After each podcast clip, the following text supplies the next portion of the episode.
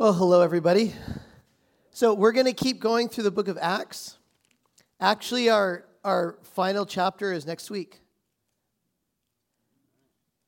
So, if you have your Bibles, we're going to read all of Acts 27, which, if you've never read it, it's the story of Paul's shipwreck. And so, we'll turn to it here.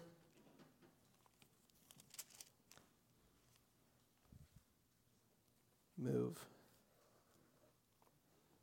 So, verse 1.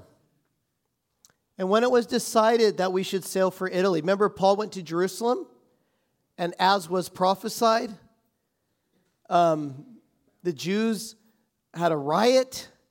They accused him of false teaching. They accused him of all kinds of things. They wanted to string him up and kill him. The Romans intervened and arrested him. And they were ready to basically torture him to get to find out the real reason why everybody was mad at him. And Paul says, I'm going to I want to appeal to Caesar. As a Roman citizen, that means they transport him to Rome so he can stand before Caesar. And that's now the journey that we're in. And verse 1 it says, And when it was decided that we should sail for Italy, they delivered Paul and some other prisoners to a centurion. Centurion just a, you know, a Roman military official of the Augustan cohort named Julius. And embarking in a ship of Adramyttium, we, which was about to sail to the ports along the coast of Asia. Asia is actually Turkey when it refers to Asia. We put to sea accompanied by Aristarchus, a Macedonian from Thessalonica. The next day we put in at Sidon, and Julius treated Paul kindly and gave him leave to go to his friends and be cared for. Because remember, Paul's a prisoner, being transported as a prisoner. And putting out to sea from, the, from there, we sailed under the lee of Cyprus because the winds were against us. And when we had sailed across the open sea along the coast of Cilicia and Pamphylia, you're just going to have to go on a two cruise ship to Italy and Greece so that you know where all these places are. That's what you're going to have to do. And Turkey. We came to Myra in Lycia and there the centurion found a ship of Alexandria sailing for Italy and put us aboard. We sailed slowly for a number of days and arrived with difficulty off, off uh, Cnidus. And as the wind would not allow us to go farther, we sailed under the lee of Crete off Salmone. Coasting along it with difficulty, we came to a place called Fair Havens, near which was the city of Lasea. You might say that's a lot of detail. You need to notice the we is everywhere in this passage. This isn't where Luke is getting the report from eyewitnesses. Luke is the eyewitness. And so, whenever you have these we sections, all of a sudden the detail goes through the roof. Um, and since much time had passed and the voyage was now dangerous, because even the fast, which is the Day of Atonement, Jewish feast, was already over, Paul advised them, saying, Sirs, I perceive that the voyage will be with injury and much loss not only of the cargo and the ship, but also of our lives. But the centurion paid more attention to the pilot and to the owner of the ship than to what Paul said. Now, Paul knew what he was talking about. He, when he wrote the letter to 1 Corinthians, which was four years before this point, he said, I'd already been in three shipwrecks. So he's like, he like he knows shipwrecks. But this and verse 12, and because the harbor was not suitable to spend the winter in, the majority decided to put out to sea from there. And on the chance that somehow they could reach Phoenix, a harbor of Crete, facing both southwest and northwest, and spend the winter there. Now, when the south wind blew gently, supposing that they had obtained their purpose, they weighed anchor and sailed along Crete close to the shore. But soon a tempestuous wind called the northeaster, this is a known winter storm that would come on the Mediterranean struck down from the land. And when the ship was caught and could not face the wind, we gave way to it and were driven along. They lost control of the ship. Running under the lee of a small island called Cauda, we managed with difficulty to secure the ship's boat. After hoisting it up, they used supports to undergird the ship. Then, fearing that they would run aground on Syrtis, they lowered the gear, and thus they were driven along. Since we were violently storm tossed, they began the next day to jettison the cargo. When you're taking on water, you want the boat to rise, get higher up in the water. And on the third day, they threw the ship's tackle overboard with their own hands. when neither sun nor stars appeared for many days. How do you navigate in the ancient world? What do you use? The sun and the stars. And no small tempest lay on us. All hopes of our being saved was at last abandoned. They panicked.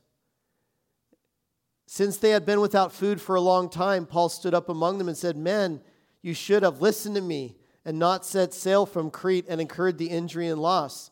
Yet now I urge you to take heart, for there will be no loss of life among you, but only of the ship. For this very night there stood before me an angel of God, to whom I belong and whom I worship.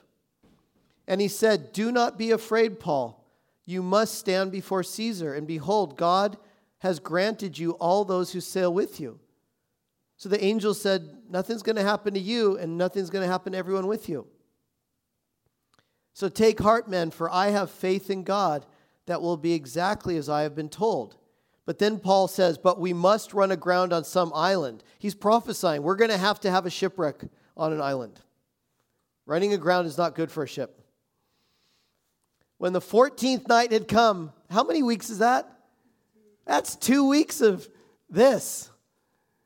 As we were being driven across the Adriatic Sea, about midnight, the sailors suspected that they were nearing land.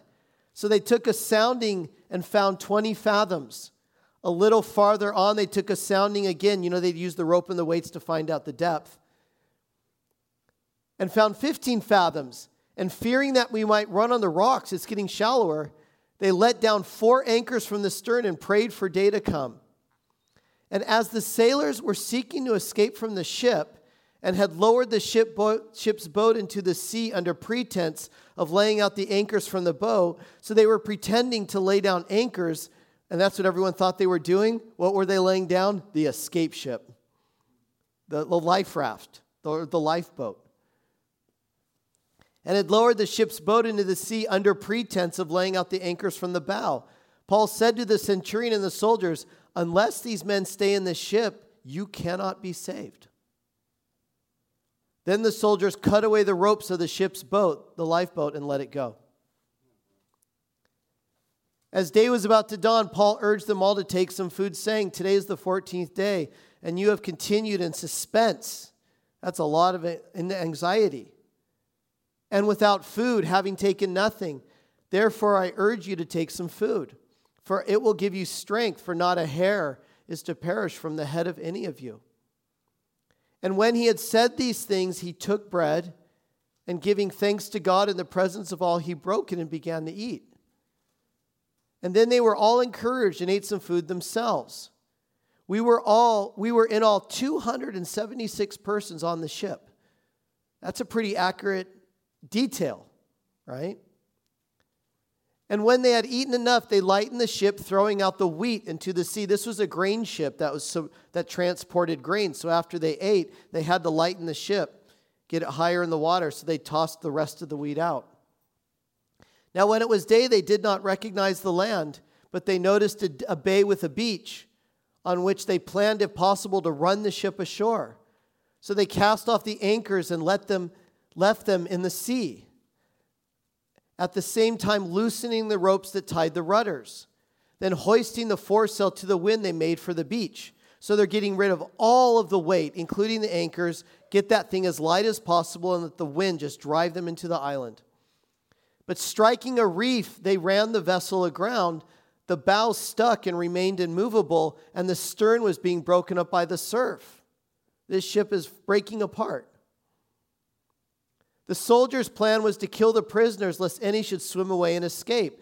Uh, if a Roman soldier let one of his prisoners escape, guess what happened to that Roman soldier? He was killed.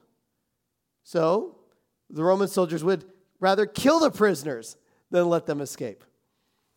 But the centurion, wishing to save Paul, kept them from carrying out their plan.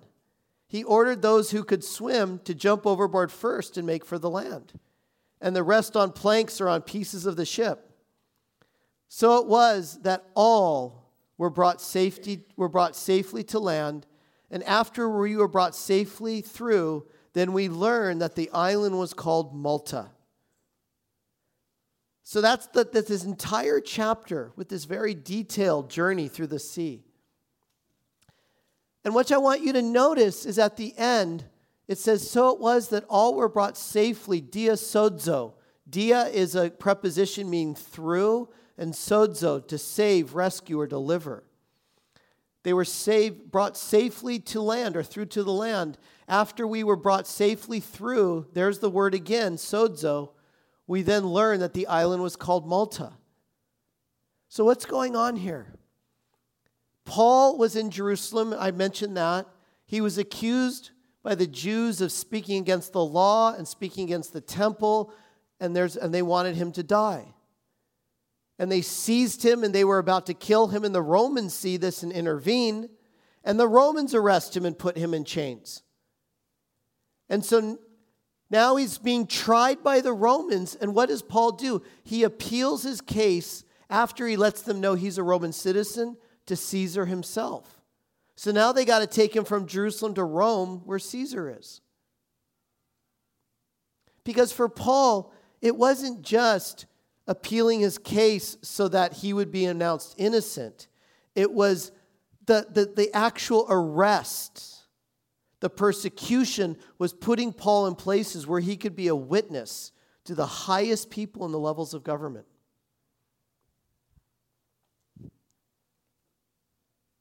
But then we read in Acts 25 11 to 12, Paul says, If I then am a wrongdoer and have committed anything for which I deserve to die, I do not seek to escape death. But if there is anything to their charges against me, no one can give them give me up to them. I appeal to Caesar. Then Festus, who was a Roman leader, when he had conferred with his council, answered, To Caesar you have appealed, to Caesar you shall go. So, with that decision, they're transporting Paul, but they got to go across the Mediterranean Sea to get there. And here's the journey. So, they start here in Caesarea, here in Jerusalem, and you can follow the journey. This is literally the different locations that the ship went. Now, I want you to notice something once you get to a minute. You see Malta? That's a tiny, tiny little island in the middle right? And this is key. The odds, remember, they've lost control of the ship for two weeks. They are in the, and we'll look at this in a moment. Just think about the odds of hitting Malta. And from there, then they ended up going to Rome. The sea journey was really dangerous, really perilous. And so, what's the theme of the chapter?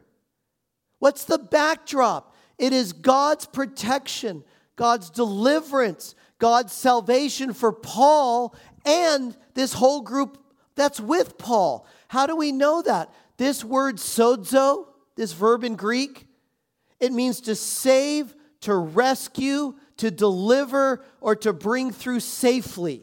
When all the verses about salvation from sin, eternal life. This verb sozo is used, but it's also used literally from salvation, not from sin, but just from danger, just from life threatening situations.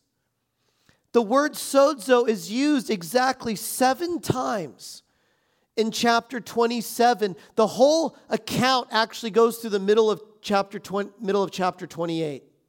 It's used seven times, and it's the theme it's the purpose of, of why Luke is telling you all this detail. The first instance of sozo in Acts 27 20, when neither sun nor stars appeared for many days and no small tempest lay on us, all hope of our being saved was at last abandoned. And now, the, then the word is used seven or six more times. Why is this understanding so important? God does not just save us from sin, God saves us from insecurity and anxiety. He doesn't just forgive us for what we've done wrong, which He does, but He brings us safely through all types of difficult circumstances in life that are outside of our control. So, what do we learn in Acts 27 about being saved by God? What does this teach us about being safe in God? Let's look at it a little bit more. Verse 9 through 11. Since much time had passed and the voyage was now dangerous, because even the fast was already over, Paul advised them, saying, Sir, I perceive that the voyage will be with injury and much loss, not only of the cargo of the ship, but also of our lives. But the centurion paid more attention to the pilot and to the owner of the ship than to what Paul said. So, what is the fast? The fast was a way of referring to the Day of Atonement. This event happens in 59 AD. And the Day of Atonement, we know the day it landed, October 5th. So that fast had just was had just passed. And there was an ancient Roman author named Vegetius that wrote a, a whole series of books about the Roman military, ancient writings. Uh, and he wrote that sailing on the Mediterranean was safe until September 14, that it was uncertain until November 11th, and that the Mediterranean was closed for sailing from November 11th to March 5th. And he says, why? When the winter storms come, you've got fog, you have overcast skies, navigation becomes impossible. And the sea becomes extremely unsafe. So the, October 5th had already passed. In the Jewish Talmud, which is all that Jewish religious commentary and writing. And, and one of the books, Genesis Rabbah, it literally says that sea journeys were unsafe after the Feast of Tabernacles, after the Feast of Booths. And the Talmud says, don't travel on the sea after that feast. Well, when is that? That's five days after the Day of Atonement. And the Day of Atonement was October 5th, and it already passed for Paul and his team well, and the fellow prisoners. So, what does Paul do? He advised them. The Greek verb is he strongly urged them not to sail. Why? Winter was coming. Daylight is shorter, nights are longer, the cloud cover is there, there's poor visibility, there's raging winds that you'd have no control over, and then you got the rain and, and even snow at times. And Paul, you have to understand, in this passage, Paul is not prophesying, Paul is advising. He's not speaking prophetically, he's speaking wisely. Why? He's not speaking from divine revelation, he just is speaking from his own experience. And I mentioned this earlier. He's already been shipwrecked three times before this account. Paul said in 2 Corinthians, 11, 25, 26, which was written before this account. Three times I was shipwrecked. A night and a day I was adrift at sea. On frequent journeys, in danger from rivers, danger from robbers, danger from my own people, danger from Gentiles, danger in the city, danger in the wilderness, danger at sea, danger from false brothers. Paul knew what he was talking about. But the centurion didn't heed Paul's advice, even though he should have. The centurion talks to the captain and the ship owner. They just want to get their business and make their money, deliver their grain. They're like, no, let's keep going. And why am I mentioning this? When you guys, when we have difficult situations, when we have crises, we need to make decisions based off of what? And both, not just one. What is wisdom? It's insight you gain because you have a lot of experience in life, right? That's why old people have wisdom. Young people have no idea what they're doing. Because it's, it's experience. It's, it's, um, it's just watching the way things work. Revelation is insight that's supernatural. It's not from your experience, it's from the Spirit. But both are critically important. Both are important. The Bible, when you read the Bible, it doesn't just have prophecies from all a bunch of prophets that heard God's voice. It also has, everybody say Proverbs, from wise men. When the Bible uses this phrase wise men, what is it talking about?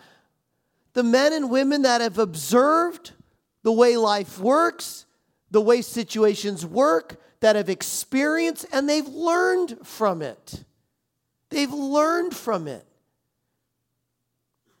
That's why you want, yes, you want to hear God's voice, you want to have revelation, but you also want wisdom.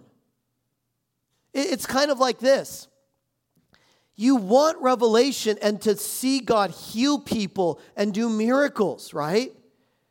But you also want wisdom. If how should I exercise? What healthy food should I eat? How should I sleep? Decisions that make your body healthier. Right? It's not physic, it's not miraculous healing or a wellness program. It's what? It's what? It's both. It's the same with relationships. It's not just praying for people, which you want to do, right? It's not just asking God to intervene, it's also the wisdom of life. How do you get angry and not sin, right? How do you relate to people uh, and be authentic and honest? You know what I'm saying? This is really important, especially in the charismatic church. There's such an absolute emphasis on revelation that sometimes there's a complete lack of wisdom, right? And we want both. We want both. So what Paul does is he gives wise advice in 27:10, but later on the Lord adds prophetic insight in 27:24. Both of them are going on. Right? So we need to be walking in what? Wisdom and what? Revelation. We want to do both. So what happens Verse 14, but soon a tempestuous wind called the northeaster struck down from the land, and when the ship was caught and could not face the wind, we gave way to it and were driven along. Running under the lee of a small island called Cauda, we managed with difficulty to secure the ship's boat. After hoisting it up, they used supports to undergird the ship. Then, fearing that they would run aground on the, on the Syrtis, they lowered the gear, and thus they were driven along.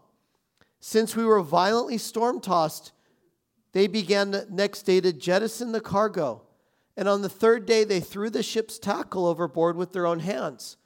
And when neither sun nor stars appeared for many days, and no tempest lay on us, all hope of our being saved was at last abandoned. When it says tempestuous wind,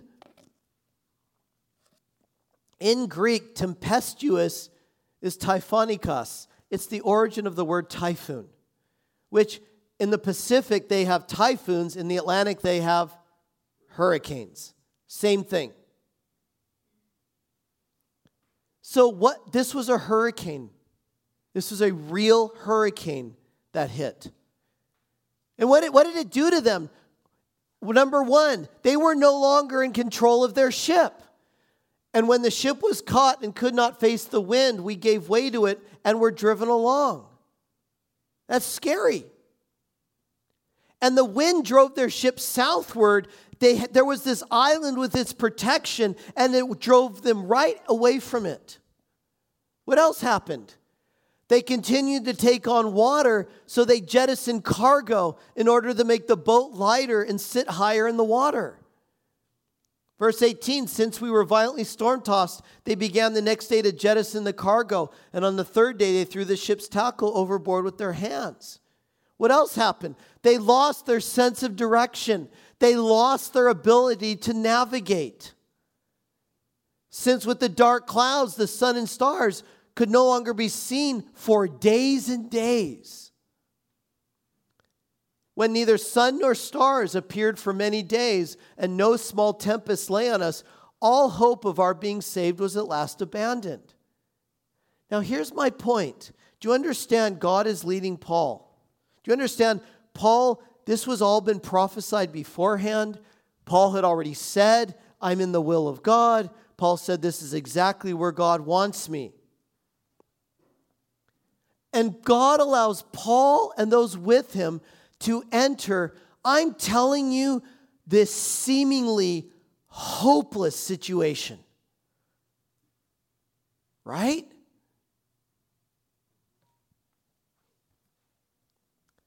Do you guys ever read Luke 8? The disciples are in a boat on the Sea of Galilee, and this massive storm hits.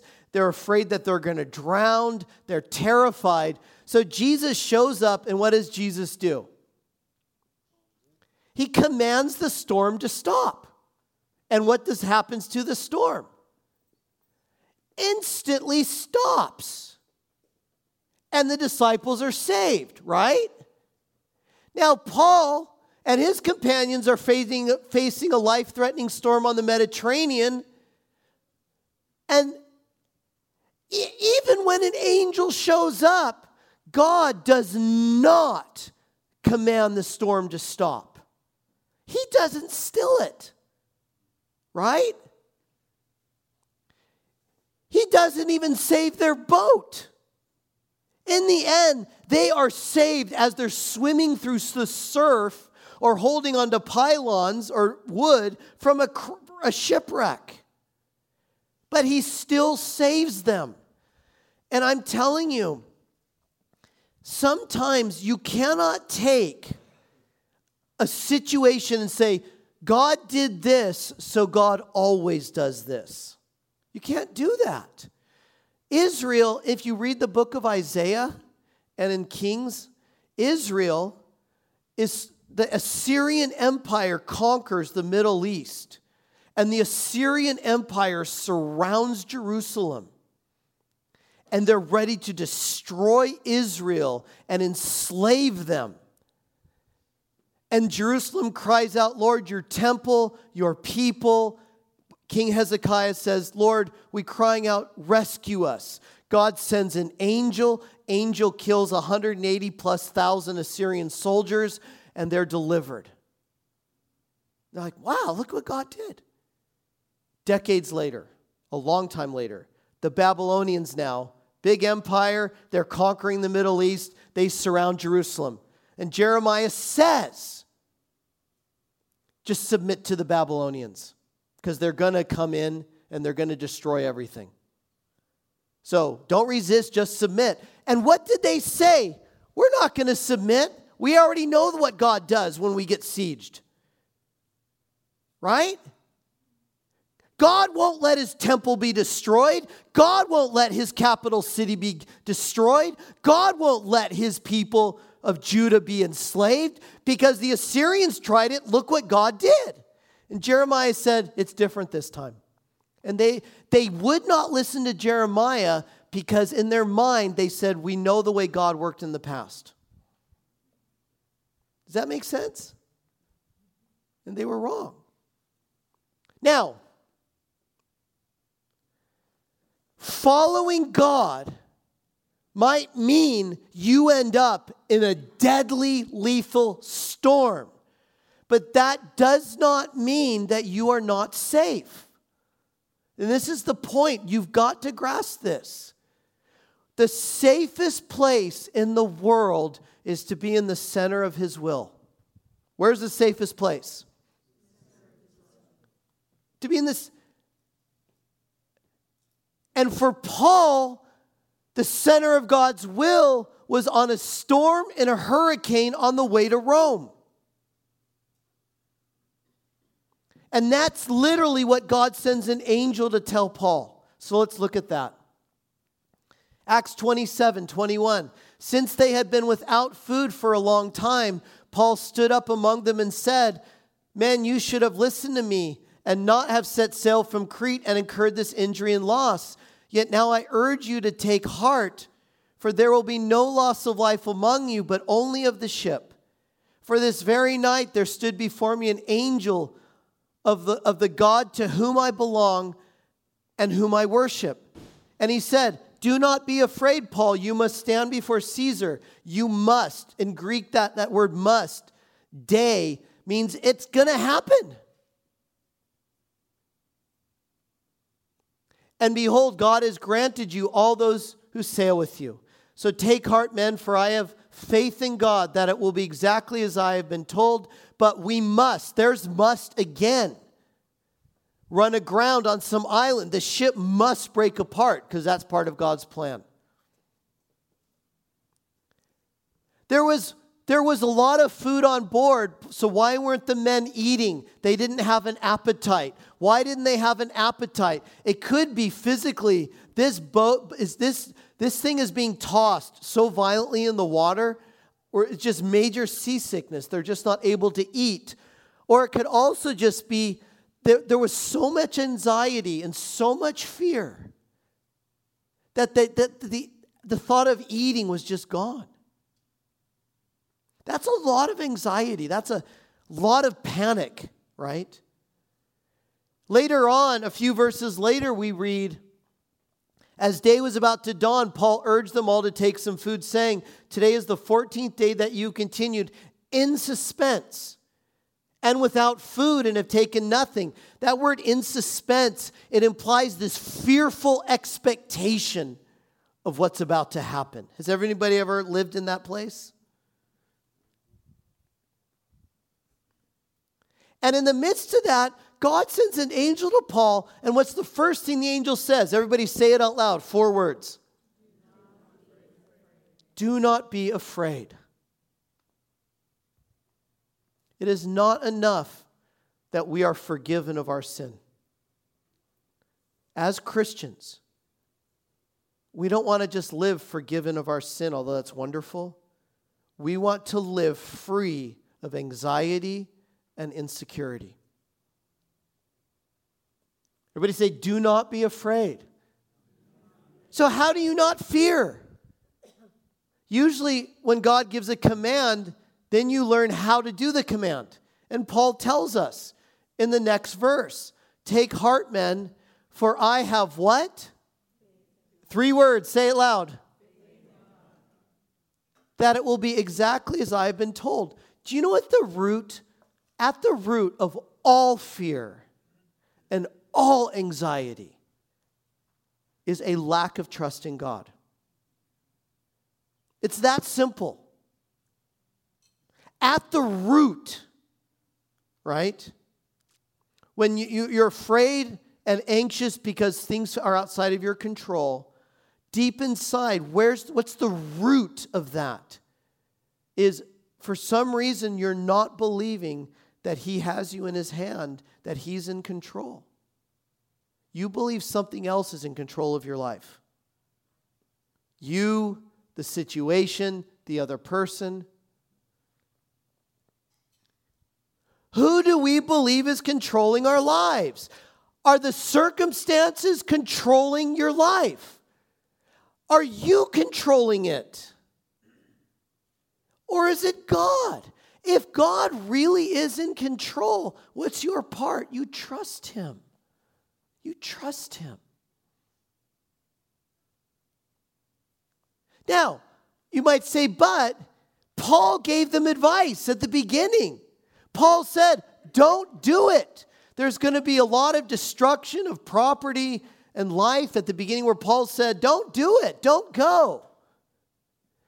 And, and, and if you look at that, you might say, well, their problems are because of their own making, right? Their situation was a result of their own bad decisions. Now, have any, eh, are any of you like me, where sometimes, you know, maybe I made a bad financial decision? All of a sudden, my wife and I are in debt and things are really shaky.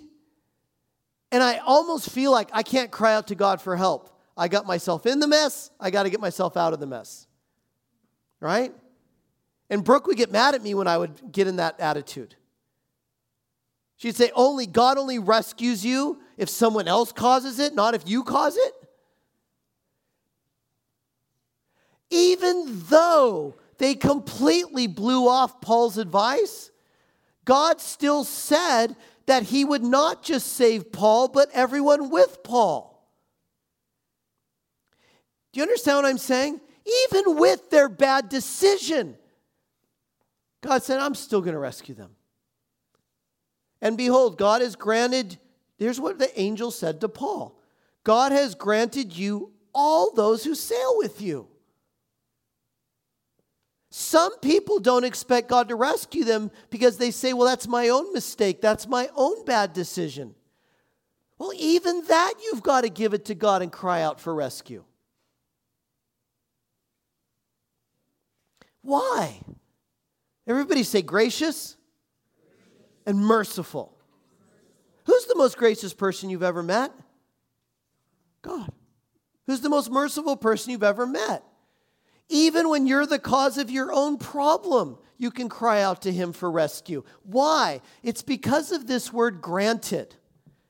This word granted is a key word in the whole chapter. Remember what he said? The angel, and behold, God has what? Granted you all those who sail with you. That word granted is charizomai. What does charizomai mean? It doesn't just mean give, it's a very specific verb.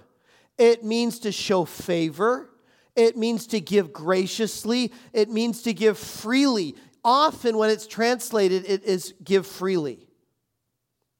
It is an unearned gift. It's, it's a present that someone gives you because they're nice, not because you earn it. It, it often the word is used for forgive. What does forgive mean? You've done something bad towards me, you deserve punishment, but I am choosing not to hold it against you. Often charizomai is, is translated forgive or pardon. The same verb that is it granted in Acts 27 24 is in Romans 8 32. The same verb. He who did not spare his own son, but gave him up for us all. And Paul already said, the us, we're a bunch of sinners who've just rebelled, who've been mean, who don't deserve anything but death. That's the us. He who did not spare his own son, but gave him up for us all, how will he not also with him graciously give us all things? That word graciously give is the verb charizomai. And you understand Paul's logic? If his own son, if God, if the Son of God is going to become a man, God become a man, die the punishment you deserve as a substitute in your place, if he's going to give himself for you, then why would he withhold anything else he wants to give you? Right? When we take communion later, I want this verse to sink in. You gave me Jesus. You died on the cross on my behalf. You paid the ultimate price. And I think that you're going to be stingy with me in other areas of my life? Okay. Why is Paul safe in God? Why are those that have called Paul, why are those with Paul also safe in God? God had a calling and destiny on Paul's life. It's funny. We know how well designed our bodies are. Your eyeball has one million different parts interconnected that work together. That's a lot of design and a lot of purpose. I, uh, just the eyeball. Look at your spinal cord. Look at your skin. Look at your skeleton and the architecture of your skeleton. It's all designed, there's purpose to all of it. You can see, you can hear, you can speak, you can touch, you can feel, you can run, you can climb trees. It's all designed with purpose. if you're just something like your body is designed with purpose, then is there not major purpose designed in your life? And Paul had that. He had a destiny. And God said, I'm going to protect you until you fulfill your destiny. Right? I am going to protect you until you fulfill your destiny.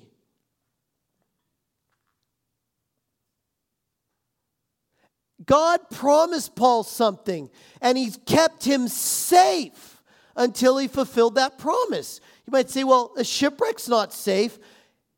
He made it through the shipwreck. That was the fourth one. Do you think he's not safe in God? God said, Paul, you have to witness about me to Caesar in Rome. Paul says, There's no way I'm not making it to Rome. What is your destiny? So I, I, I almost feel like some of us, and because I've been there, it's like we're asleep. When you're asleep, you're doing things in what? Dreams. That's not reality. We, it's almost like we have to wake up and you got to sit. Now, wait a minute. I wake up, I go to work, I go to church. You know what I mean? I'm trying to raise my kids. I'm trying to, um, I have my hobby. And that's all of those things are parts of your life. But you have a calling and a purpose. Why are you not dead yet? Why are you safe in God? What is He protecting you for?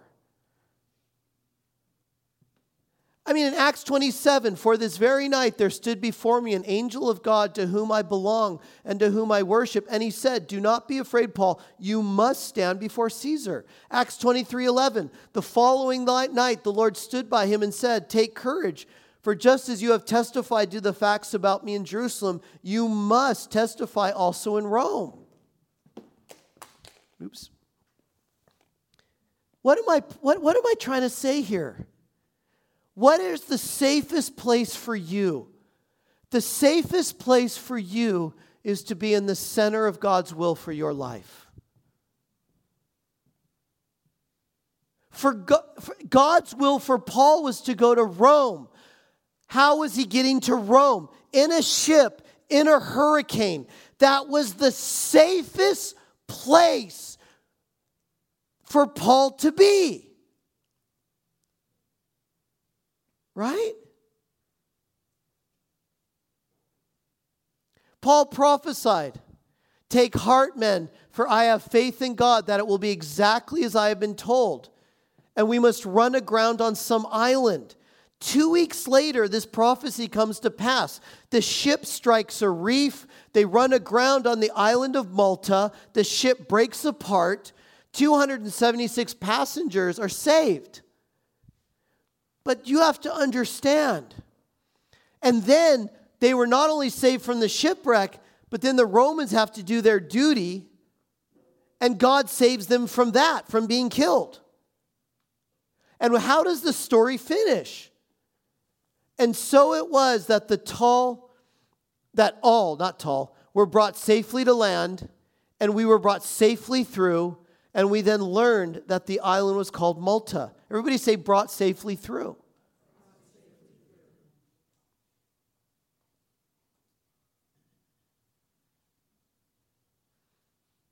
Landing on the tiny island of Malta in the middle of the Mediterranean while adrift at sea in a typhoon for over two weeks is beyond incredible. It is like finding a needle in a haystack. Do you understand that? There are so many things you say, Mike, that, that could derail you and destroy you. For some people, it's family relationships. For some people, it's their finances. For some people, it is even more, even real danger. If you are a Christian in China, it's literally jail. If you are a Christian in Iran, it's literally death. Do you understand what I'm saying? but you're safe. You, I pray often, Lord, take me where I'm at and put me exactly where you want me to be. Lord, keep me in the center of your will. I pray that often. That's where you want to be. And, and we need to not, the world is overwhelmed with anxiety, insecurity, depression. I mean, I don't even know how many people, and I am not saying medication is wrong. I'm on Dayquil right now. I'm not saying medication is wrong. I'm saying, though, what's happening in the population when the number of people being medicated for anxiety is what it is. Do you understand what I'm saying? We've got to be different. I, re- I mean, for me, I remember it was in the summer of 2018. I was backpacking with my older two. We were at a, a rocky ledge at about 11,500 feet. There was snow, glaciers, and water all around us. And we were in a tent at night. We had just climbed a 13,000 plus peak the day, that day. And that night, I woke up at 3 a.m. Thought I, I thought I was having a heart attack. I thought um, in every way, shape, or form I was having symptoms of a heart attack or a stroke or whatever. I had my satellite phone in front of me and I was ready to hit the SOS button and get the helicopter to come get me. I didn't do it. I, I just kept waiting and waiting, and uh, I was more afraid of calling the helicopter than I was of what I thought I was experiencing. Finally, the sun came up. I didn't tell my kids what happened with me. Um, we packed up and we hiked out seven or eight miles back to our car. And then that fall, this fear of death just started growing. I, for some reason, it felt like I was hearing stories of people having heart attacks and young people having strokes. And I felt like it's like a grenade. Any moment, some, the pin can be pulled and you blow up. Then in November, the Lord speaks to me and, and said, I want you and your family to go to Kansas City and go to the International House of Prayers conference, New Year's Eve conference called One Thing. I didn't want to go. Um, I just didn't feel like going to a conference. I didn't feel like going to all the sessions. I felt like God said go. And so I didn't want to spend the money, but I spent the money. And my brother lived out there. The last night of the conference, we had a real great talk. We talked for a couple of hours. And uh, I actually told him about my fear of my heart. And I had gone to the doctor, and they said, Your blood pressure is too high. Uh, it's in the red zone. Your, um, your bad cholesterol and plaque is too high. It's in the red zone. And I have family history in that. And so I told my brother, he told me I'm never going to see a doctor. I just eat, enjoy life, and I die when I die. I said, You have kids, that's not a good approach.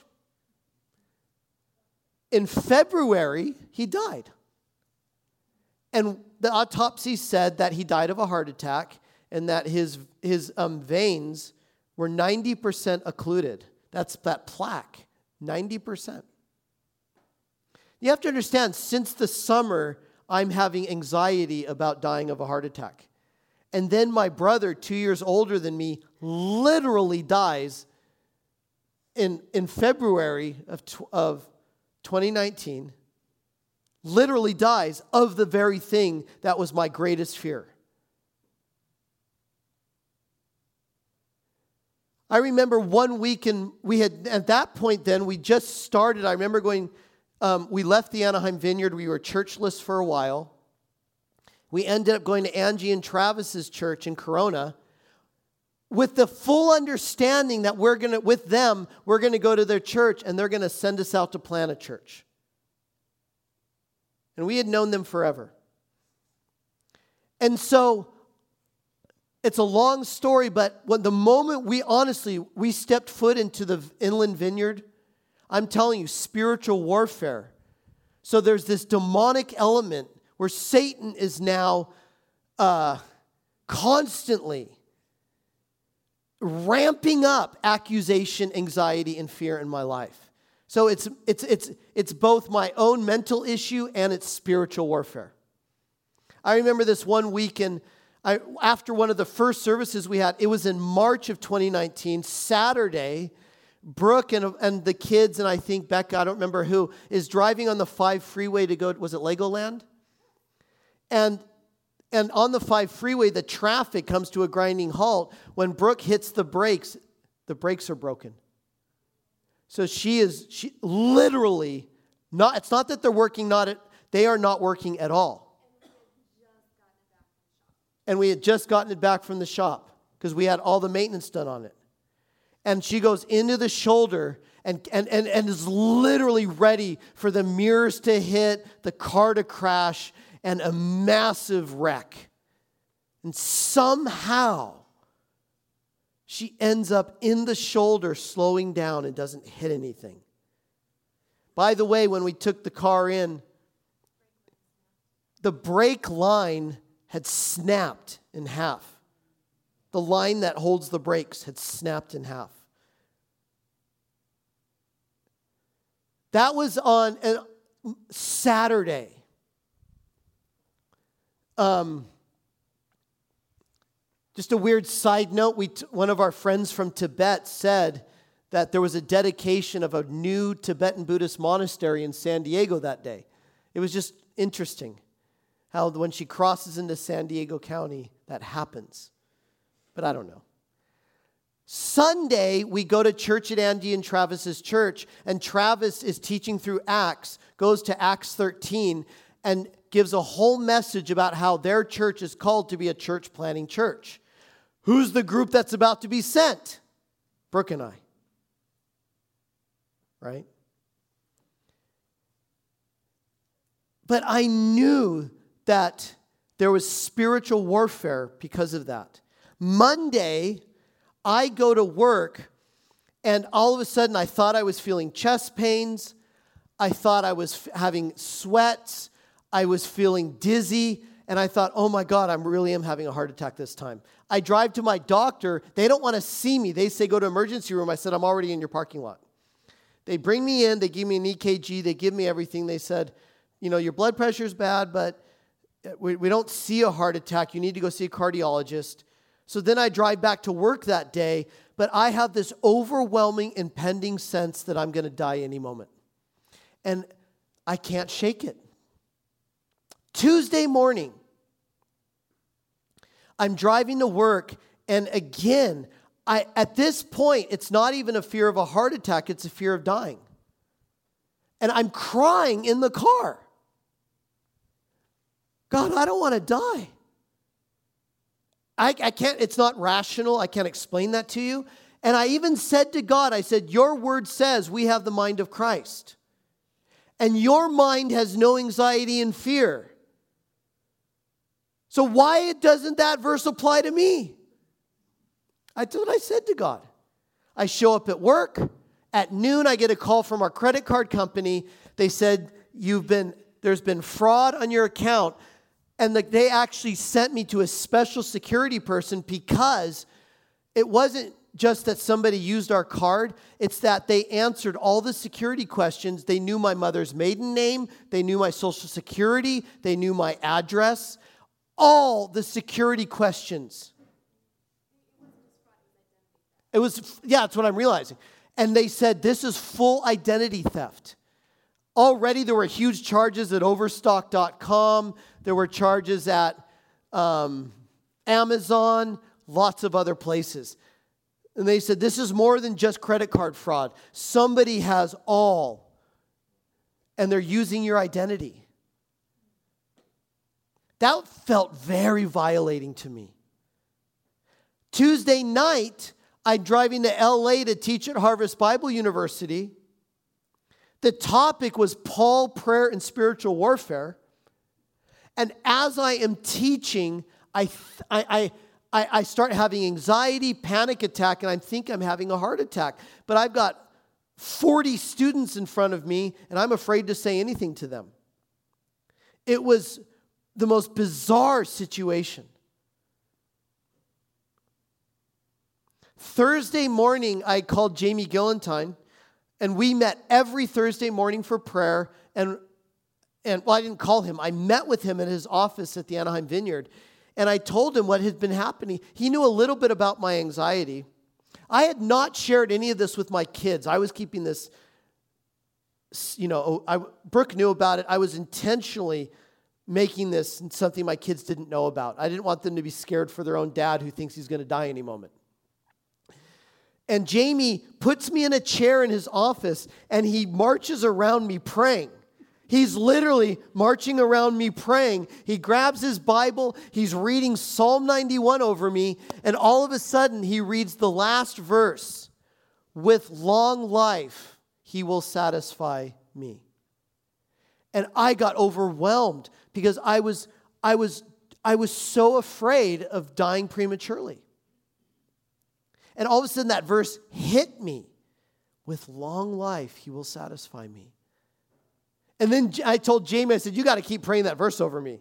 I'm crying, he's praying, and Lord, we just, and he just kept repeating the verse over me. I needed to get out of this dark mindset into trusting God. I no longer believed God was in control of my life. Do you understand what I'm saying? So I didn't, I, it was finally, it was on, on Friday, and I brought this with me. I told Kayla, I don't remember why, but I, I told her everything that happened with me in the past week. Um, oh, yeah, because she had something that happened. I said, well, I, we had the car, ID theft. I went to the doctor, and I told her all this, and she goes, wow, Dad, she said, Two weeks ago, this was two weeks before we talked. She said, I had a dream that I, I haven't told anybody. I said, Well, what was the dream? And she ended up texting it to me. And here's what she texted In the dream, we were out in front of our house. The houses across the street from us were missing, and we could see the valley in front of us. There was a thunderstorm happening but it was bright above us, but it wasn't, and it wasn't raining. The thunder didn't sound natural. I could see this darkness out in the near distance. It was like a tornado of darkness coming down on our house. We didn't notice it before, and we were a bit freaked out. We ran back into the house and, with the door open, watched it move towards us. We started singing a worship song and, it, and then she quotes the line they were singing Jesus, Jesus, you make the darkness tremble. Jesus, Jesus, you silence fear. And she said, then the dream ended. You have to understand when she had this dream, she had no idea the overwhelming fear and anxiety I was living in. And when I saw that, my daughter has a dream. In the dream is a worship song, and the last line of the worship song before she wakes up is Jesus, Jesus, you silence fear. I wasn't perfect after that, but a radical shift happened. And I started trusting God. Trusting God while I'm driving to work, trusting God and then I remember that next summer, I scheduled a bunch of peaks to climb in the Sierras. And I mean, I had nights in the tents where my body literally shook from panic attacks. But I decided for me, trusting God was when I don't feel He is near, I'm still gonna make steps that He is with me. Does that make sense? When I felt anxiety, that's when I had to trust him even though I didn't feel it. And how did I do that? By doing the very things I was afraid of. By doing the very things I was afraid of. And I am 100% convinced God is going to, I am not going to die until I'm done. And you too. Follow Jesus. If he says go to Rome and go to Caesar, then get on the boat, right? So we're going to take communion just a moment, but even as I was sharing, what was God highlighting something to you guys? Was, was something jumping out to you? We looked at this whole chapter. Was anything jumping out at you guys? Anything? Or what is God maybe speaking to you right now? Just a, a couple sentences, not a, your whole testimony. Anything?